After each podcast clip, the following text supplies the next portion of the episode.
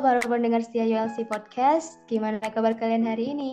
Aku harap kalian semua tetap sehat semua ya. Gimana nih topik sebelumnya yang dibawain Nurul? Pastinya seru banget ya dan makin menambah wawasan kalian mengenai budaya Bali.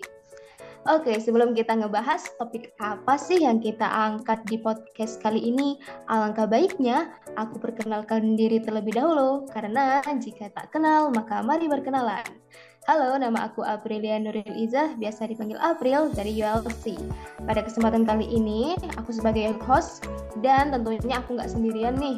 Aku ditemenin oleh Kak Mona. Halo Kak Mona, gimana kabarnya? Halo April, aku kabarnya baik. Makasih. Mbak April sendiri gimana kabarnya? Alhamdulillah, April juga baik Kak. Panggil April April aja ya Kak, nggak usah Mbak. Oke deh, sip. Terima kasih Kak atas perkenalannya. Um, Oke, pada kali ini dengan podcast berjudul Ready to Explore Germany, kita akan ngebahas mengenai negara Jerman ya pastinya. Dan for your information, explore di sini nggak hanya bermakna tentang menjelajahi suatu tempat aja ya guys. Akan tetapi kita akan menjelajahi atau ngepoin nih, mulai dari apa saja pengalaman yang sudah Kak Mona dapetin selama bekerja di sana, bagaimana gaya hidup di Jerman, budayanya, dan lain-lain. Pokoknya banyak deh yang akan kita sampaikan di sini. So, stay tune sampai akhir ya. Oke okay, kak, for the first question nih kak, kak Mona udah berapa lama sih tinggal di Jerman dan kesibukannya apa saja nih? Um, kalau tinggal udah hampir 8 tahun nih April uh, dan bekerja aku bekerja sebagai asisten dokter gigi dan ini juga udah tujuh tahun lebih mm, di Jerman di oh. Hamburg sini. Jadi dari awal itu udah jadi asisten dokter gigi atau ada pekerjaan-pekerjaan lain yang Kak Mona kerjain dari awal Kak Mona ke Jerman? Nah, kalau dari awal ke Jerman sendiri sih emang datangnya melalui program au pair. Jadi program au pair itu kayak program babysitting gitu. Jadi aku kan kayak mengasuh anak di sebuah keluarga Jerman gitu. Jadi aku tinggal di keluarga itu kayak gitu. Setelah program itu berakhir, ya aku uh, masuk sekolah asistensi dokter gigi. Terus ya udah sekarang menetap di bagian ini deh kayak gitu. Oh oke, okay. jadi terhitung 8 tahun sudah tinggal di Jerman ya kak? Iya. Sama juga sih itu.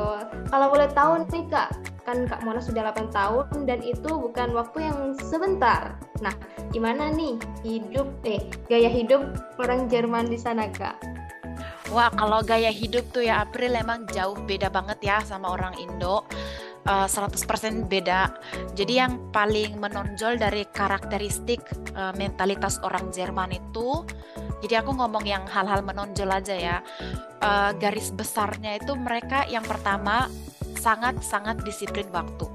Jadi mereka kayak misalkan janjian sama temen atau uh, apa ya apa pun itu pasti itu datangnya nggak telat dan bahkan kayak lima menit sebelum tuh udah ada dan kalau kita telat itu sekalipun kamu pikir aku telat cuma dua menit.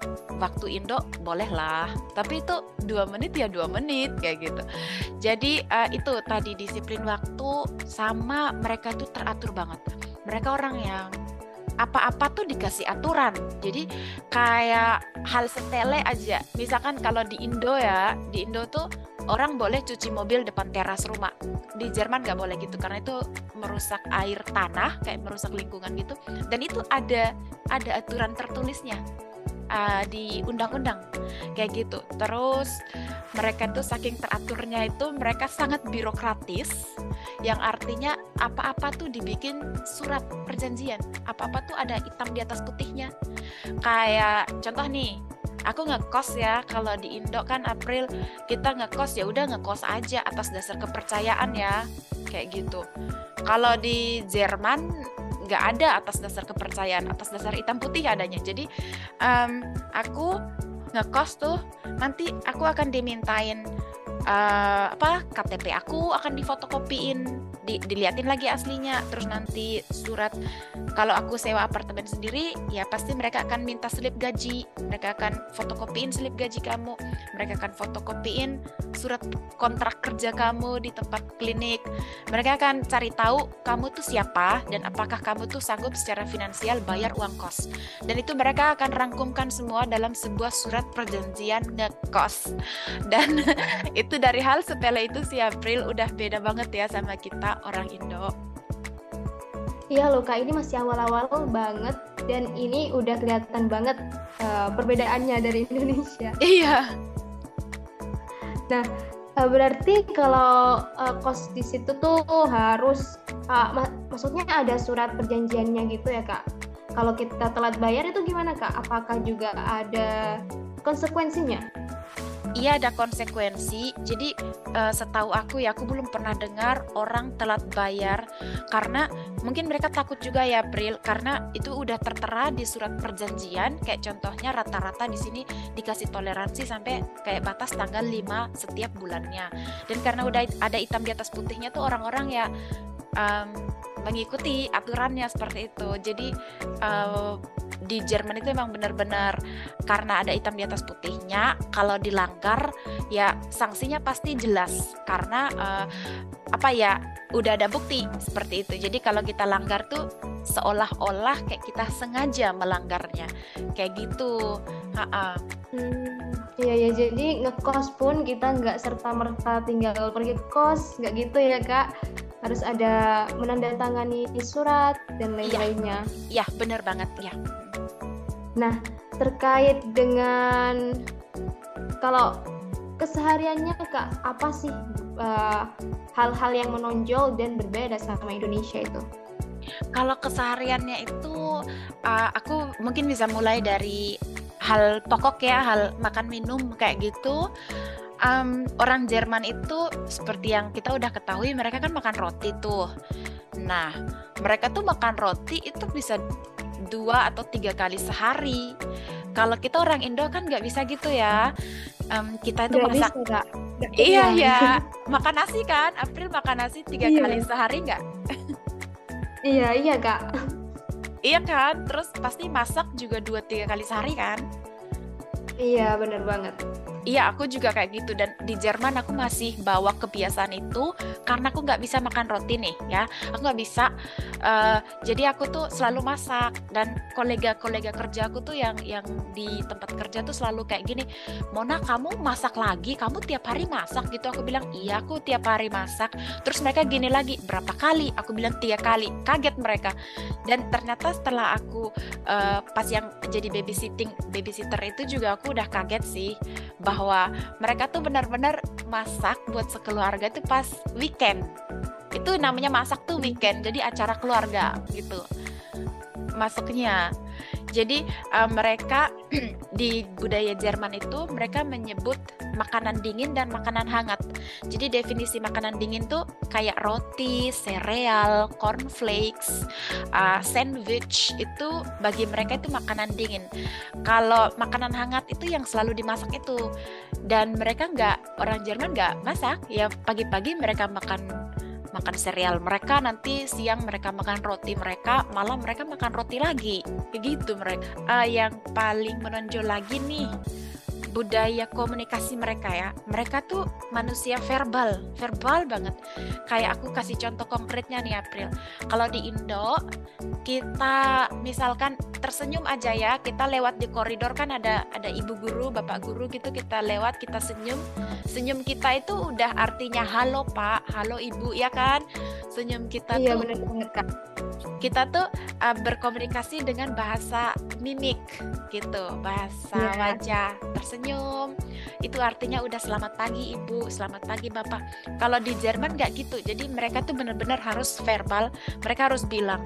Itu bahkan sampai ke bangun pagi-pagi aja nih. Orang Jerman tuh bangun pagi di dalam rumah tuh mereka akan bilang selamat pagi gitu. Dan mereka akan tanya juga kayak apakah kamu tidur dengan nyenyak? Kayak gitu. Kalau kita orang Indo ngomong kayak gitu aneh kali ya. Tapi kalau di Jerman memang itu masuk dalam budaya tata kerama mereka, budaya apa ya keramahan mereka sehingga ya mereka ngomong kayak gitu. Jadi konsekuensi dari budaya verbal itu tuh sepengamatan aku ya, sehingga mereka manusia yang tidak berspekulasi tentang ekspresi wajah seseorang.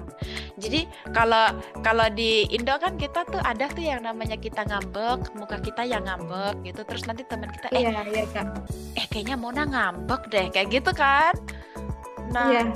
kalau di Jerman itu nggak gitu. Jadi mereka nggak yang nggak berasumsi tentang membaca wajah itu enggak mereka akan mendengarkan apa yang kamu ucapkan tetapi bukan apa yang kamu tampilkan di wajah kamu kayak gitu. Oh, jadi seringnya ketika mungkin nyapa orang meskipun mimik wajahnya tuh cemberut atau enggak sinkron sama yang apa yang sedang kita ucapin itu it's okay aja ya kak? Oh bener banget April, yes itu itu kayak komentar semua orang semua orang imigran yang hidup di Jerman itu salah satu shock budaya terbesar mereka. Jadi mukanya itu cemberut tapi dia bilang selamat pagi dan ya kamu mau nggak mau harus menjawab selamat paginya.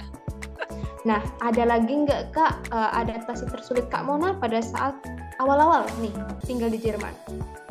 Oh, ada banget. Jadi kalau emang tentang makanan itu ya, tentang makanan itu emang aku sampai hari ini seperti aku bilang aku nggak bisa, nggak bisa apa ya, nggak bisa makan roti tapi akhirnya ya aku uh, kayak cuaca gitu aku udah overcome. Ya jadi sekarang udah nggak kedinginan lagi karena udah terbiasa. Tapi ada hal-hal tertentu yang apa ya sampai hari ini tuh aku masih belum bisa mengatasi uh, adaptasi aku. Jadi aku masih sebel bahwa bahwa itu tuh Jerman banget gitu. Hal-hal yang lain sih aku udah bisa gitu ya kayak yang tadi muka cemberut orang Jerman itu aku udah udah udah biasa lah ya. Tapi yang masih aku belum rasa biasa itu yaitu si birokrasinya itu. Btw nih aku kan masih warga negara Indo ya. Jadi aku tuh harus selalu memperbaharui visa aku di kantor imigrasi. Dan um, aku tuh kalau mau memperbarui visa, aku harus bikin janji lagi. Kayak yang tadi aku ngomong di depan. Jadi kayak bikin janjinya itu nanti aku dapat dikasih janji ya paling satu bulan lagi. Aku harus selalu nunggu kayak gitu. Sama apa ya, kalau misalkan kita pindah apartemen atau pindah rumah, pindah kos, itu di Jerman tuh kita harus lapor diri loh. Setiap kali pindah nomor rumah, pindah kos, kamu harus lapor diri. Kalau bukan di kantor kelurahan, kamu pindahnya eh, lapornya ya di balai kota kayak gitu. Dan ya itu uh, aku sampai hari ini tuh nggak suka banget uh, tentang itu. Sama nih uh, bikin janji. Jadi kalau bikin janji kan bukan cuma di kantor imigrasi. Kalau kamu misalkan ke dokter, kamu ke dokter gigi atau ke dokter praktik kamu tetap aja bikin janji. Dan nanti tuh dikasih janjinya tuh satu bulan dua bulan kayak gitu. Itu aku masih belum belum bisa sih. Aku masih belum bisa berdamai dengan yang itu. Oh jadi apa-apa janji ya kak? Padahal kalau kita di Indonesia ya Pergi tinggal pergi aja gitu kan? Iya. Wow, tapi kak kalau situasi dan kondisinya lagi mendesak atau urgent gitu gimana kak? Kayak kayak contohnya kecelakaan dan mungkin tiba-tiba pusing atau diare itu gimana?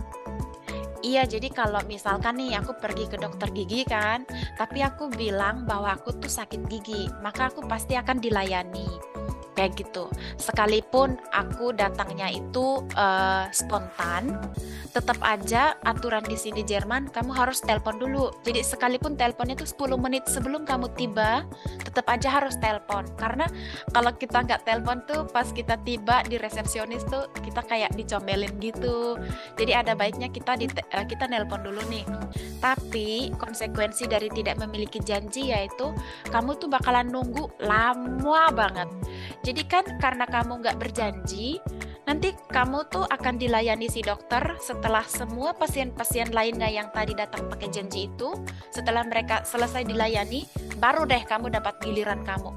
Dan itu ada kali ya empat jam nunggu kayak gitu Ya, oh, jadi nggak bisa tiba-tiba nongol ya kak. Bisa gak. sih, tapi ya konsekuensinya uh, kita harus nunggu dalam kurun waktu yang lama. Iya, dan kalau contohnya nih kayak uh, kasus kecelakaan atau katakanlah kamu baru ya di lingkungan itu dan kamu tuh masih belum punya dokter praktik kamu sendiri, masih belum kayak langganan gitu, belum punya nih, masih baru banget, dan kamu nggak tahu harus pergi ke mana. Ya perginya ke rumah sakit emergensi itu ada klinik atau rumah sakit emergensi yang memang mereka menerima pasien mulai dari yang sakit kepala sampai yang kecelakaan kayak gitu. Tapi di sana juga ya nunggu juga sih. Oh, by the way itu uh, rumah sakit emergency itu ada sendiri ya, Kak? Iya, di sini tuh ada dan juga ada yang disebut not dienst. Not dienst itu kayak apa ya? Uh, ya emergency juga, tetapi pindah-pindah tiap minggunya. Kayak contohnya nih, minggu ini adanya di klinik ini, minggu depan adanya di klinik apa. Dan itu kadang kita harus cari tahunya di internet. Di internet baru kita oh, tahu. Ah, jadi kayak oh. si di klinik-klinik itu bergotong royong untuk uh, melayani masyarakat yang emergensi, tapi mereka ya giliran gitu. Oh iya iya iya. Jadi uh, pokoknya apa-apa tuh harus janji dulu ya kak. Iya bener dan menurutku nih mereka tahu sih bagaimana cara menghargai waktu dan mereka kerja terus sibuk dengan dirinya sendiri tapi efek dari kebiasaan tersebut mereka punya tingkat individualisme yang tinggi apakah benar kak? Iya itu bener banget sih. Sama orang Indo beda banget ya. Kalau kita kan sosialis ya. Kita tuh suka berkunjung ke rumah tetangga lah. Suka apa ya nongkrong bareng. Nah kalau kayak gitu tuh nggak nggak Jerman banget. Mereka emang individualis bisa dibilang jadi pasti ada sisi positif dan negatifnya ya kak bener nggak Oh ya benar banget. Jadi kalau misalkan kita uh, mereka individualis, bukan berarti mereka itu negatif gitu loh. Jadi ada sisi baiknya juga. Kayak misalkan kalau orang individualis itu kan dia lebih fokus ke karirnya dia, dan itu berarti dia itu mandiri secara finansial. Jadi mereka nggak bergantung kayak gitu sama nggak bergantung sama orang tua, nggak bergantung sama orang lain kayak gitu. Mereka benar-benar mandiri secara finansial. Uh, dan juga sisi positif lainnya um, bagi aku apa ya aku nggak mau menjelek-jelekan budaya Indonesia juga tentunya karena kita juga punya positif dan negatifnya. Tetapi kayak mereka nggak terlalu peduli dengan perkataan orang. Mereka nggak terlalu ngata-ngatain orang dan nggak peduli juga dengan perkataan orang. Jadi kayak yang gosip atau apa kayak gitu beda sih di sini. Kayak nggak terlalu nggak ter, terlalu menonjol gitu Ah, jadi uh, stresnya orang Jerman tuh nanti pasti tentang uh, karena uh, kerja terus ya kak? Iya bener. Jadi mereka tuh kan kayak setiap orang tuh bekerja kayak gitu ya April. Jadi kayak emang mereka akhirnya jadi butuh healing gitu kan karena kerja terus dan itu tadi yang pas aku bilang mereka itu memang mukanya itu kayak cemberut terus itu yang tadi aku bilang ya orang Indo juga kita punya sisi positifnya karena kita juga nyantai sehingga kita tuh nggak bawaan stres. Kalau mereka tuh ya bawaannya stres dan juga efek dari yang namanya selalu tepat waktu yaitu kamu tuh selalu berada di bawah tekanan waktu. Kamu tuh kayak aku harus buru-buru nih aku harus buru-buru nih kereta aku datang lima menit lagi. Jadi kamu tuh selalu dalam keadaan berlari nanti keluar dari kereta aduh aku harus buru-buru nih. Bis aku datang lima menit lagi lari lagi. Jadi kamu tuh dari lari dari titik A ke titik B terus kerja terus kayak gitu. Ah ngomong-ngomong tentang stres tadi nih kak. Nah orang-orang Jerman tuh gimana sih cara manage stresnya kak Nah kalau stres, aku lihat sini orang Jerman mereka sangat suka banget yang namanya libur. Mereka kalau misalkan nih uh, musim panas tuh, mereka sesuaikan lah dengan cuaca, dengan iklim, sehingga mereka biasanya uh, apa ke pantai, camping, mereka hiking, mereka suka banget yang namanya di alam bebas ya, karena di sini nggak banyak gunung jadi mereka ya biasanya hikingnya itu ya ke ke hutan kayak gitu. Tapi apa pun yang mereka lakukan, mereka orang yang outdoor banget. Mereka tuh outdoor banget. Mereka nggak suka liburan ke mall gitu enggak. Jadi mereka liburan itu ya ke alam, ke apa ya? Ya itu tadi camping, hiking, renang, olahraga air apa pun mereka suka. Terus nanti kalau musimnya udah apa udah jadi dingin kayak musim-musim dingin gitu mereka larinya tuh ke pegunungan Alpen. Jadi mainnya ski kayak gitu. Oh ya ya ya Kalau Kak Mona sendiri sering healing juga nggak nih? kalau healing kayaknya lima tahun awal-awal aku di Jerman itu aku healing terus. Barangkali karena aku juga turut merasakan tekanan hidup di Jerman kali ya kan ya, yang tadi yang namanya birokrasi tepat waktu dan keteraturan itu nggak gampang ya hidup di sebuah negara yang kayak gitu jadi kita tuh jatuhnya tuh kayak aduh kangen kampung halaman dan segala macam ditambah lagi kerja menumpuk jadi kamu tuh jatuhnya kayak suka keliling Eropa kayak gitu Nah, kalau boleh tahu, orang Jerman sendiri apakah sama? Suka liburan di luar negeri atau di dalam negeri nih justru? Nah, ini menarik banget pertanyaan kamu karena aku barusan aja baca statistik tentang ke mana orang Jerman itu pergi kalau liburan. Ternyata uh, lebih dari kebanyakan mereka liburannya justru ke dalam negeri sendiri. Uh, dan banyak di antara mereka juga yang uh, pergi ke kayak negara Austria, negara Swiss, dan alasannya itu ternyata orang Jerman itu mereka mau uh, apa berlibur di negeri yang pakai bahasa mereka sendiri. Sama mereka uh, mau ya yang sama tepat waktunya kayak mereka sama keteraturannya seperti mereka. Mungkin berangkat dari itu tadi si April bahwa mereka orang individualis sehingga mereka itu uh, malas beradaptasi ya. Kalau adaptasi itu kan sosialis ya. Jadi mereka malas iya. beradaptasi dengan budaya lain. Mereka malas banget dalam di apa ketika berwisata itu harus repot-repot bicara bahasa Inggris. Itu mereka malas banget. Sehingga mereka jatuhnya ya libur ke negeri mereka sendiri. Sama kalau pegunungan Alpen itu ya dia kan terbagi di Austria Swiss gitu. Jadi itu negara-negara yang berbahasa Jerman juga. Jadi masih kayak akrab gitu. Jadi mereka mereka rasa aku uh, apa aku keluar tapi rasa rasanya nggak benar-benar keluar gitu masih kayak di rumah sendiri gitu Iya mungkin juga ngerasanya aku sehari sehari-hari udah pusing karena kerjaan, masa iya aku mau keluar negeri dipusingin sama bahasa dan budaya-budaya lainnya gitu ya kak? iya bener, apalagi apalagi yang namanya luar negeri itu identik sama ketelatan bis, keretanya telat, apa-apa nggak teratur. Nah itu buat orang Jerman tuh puyeng banget. Udah cocok ya kak? Iya mereka. Mereka lumayan perfeksionis mereka lumayan ha, mula, lumayan menyukai banget budaya mereka sehingga ya mereka males banget gitu ke negara lain yang apa ya tapi ini kata statistik ya kata statistik uh, iya iya iya tetap aja ada adalah banyak orang Indonesia yang keluar eh sorry banyak orang Jerman yang keluar negeri ya kalau liburan di Bali aja coba kalau kita di Bali banyak banget tuh orang Jerman di sana Seru banget sih obrolan kita kali ini kak. Tapi kak, mohon maaf banget nih durasinya yang menghendaki kita untuk uh, memberhentikan obrolan sampai sini. Iya, padahal tadi asik banget ya April. ya asik udah. banget. Nah berarti uh, dari awal saja, uh, awal Kak Mona cerita itu kelihatannya udah uh, perbedaan dari Indonesia sama Jerman tuh sudah kelihatan banget. Iya, aduh beda banget, beda banget, bener. Jadi itu tadi sih perbedaan mulai dari uh, aturan. Di sini tuh ketat banget apa-apa dikasih aturan. Lantas uh, ada birokrasinya, ada ada ketepatan waktunya, dan itu tuh yang membuat kenapa orang Jerman itu mereka transparan sih. Jadi kayak misalkan uh, aku salut sama politik mereka, kayak contohnya uh, pemerintahan mereka tuh transparan seperti itu, jurnalisme mereka transparan.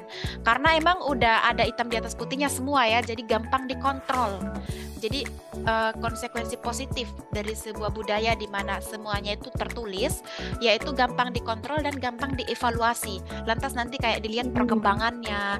Kayak gitu itu aku setelah aku hidup di sini dan aku menelaah baru aku bilang wow ternyata itu bagus banget ya. Sekalipun yang pas aku di Indo itu waktu aku belajar budaya Jerman aku kayak gimana sih rasanya hidup di negara yang kayak gitu? Kayaknya ini stres banget ya. Tapi setelah aku hidup di sini ternyata ada sisi positifnya. Dan itu sisi positifnya itu membuat kita kayak akhirnya tuh berkembang kayak gitu. Iya sih dan jadi kayak apa ya uh, dari hal terkecil aja udah bisa memberikan kita inspirasi. Ya tentu saja di Indo ya April Indo juga kita punya banyak hal-hal positif dan hal-hal baik yang mana kita harusnya lestarikan.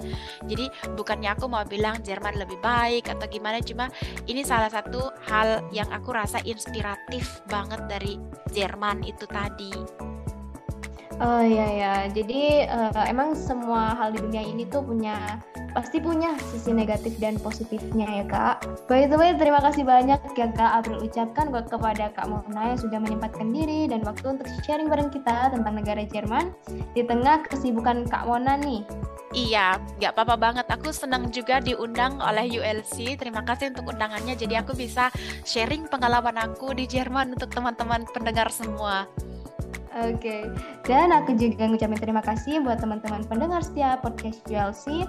Kalau kalian ingin dengerin lebih banyak topik menarik dari podcast ULC, kalian boleh tuh pantengin IG kita Universal Language Club. Jangan cuma pantengin doang ya, tapi follow juga.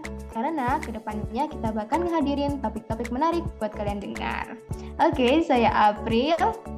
Saya Mona. Dan izin pamit undur diri. Have a great day everyone.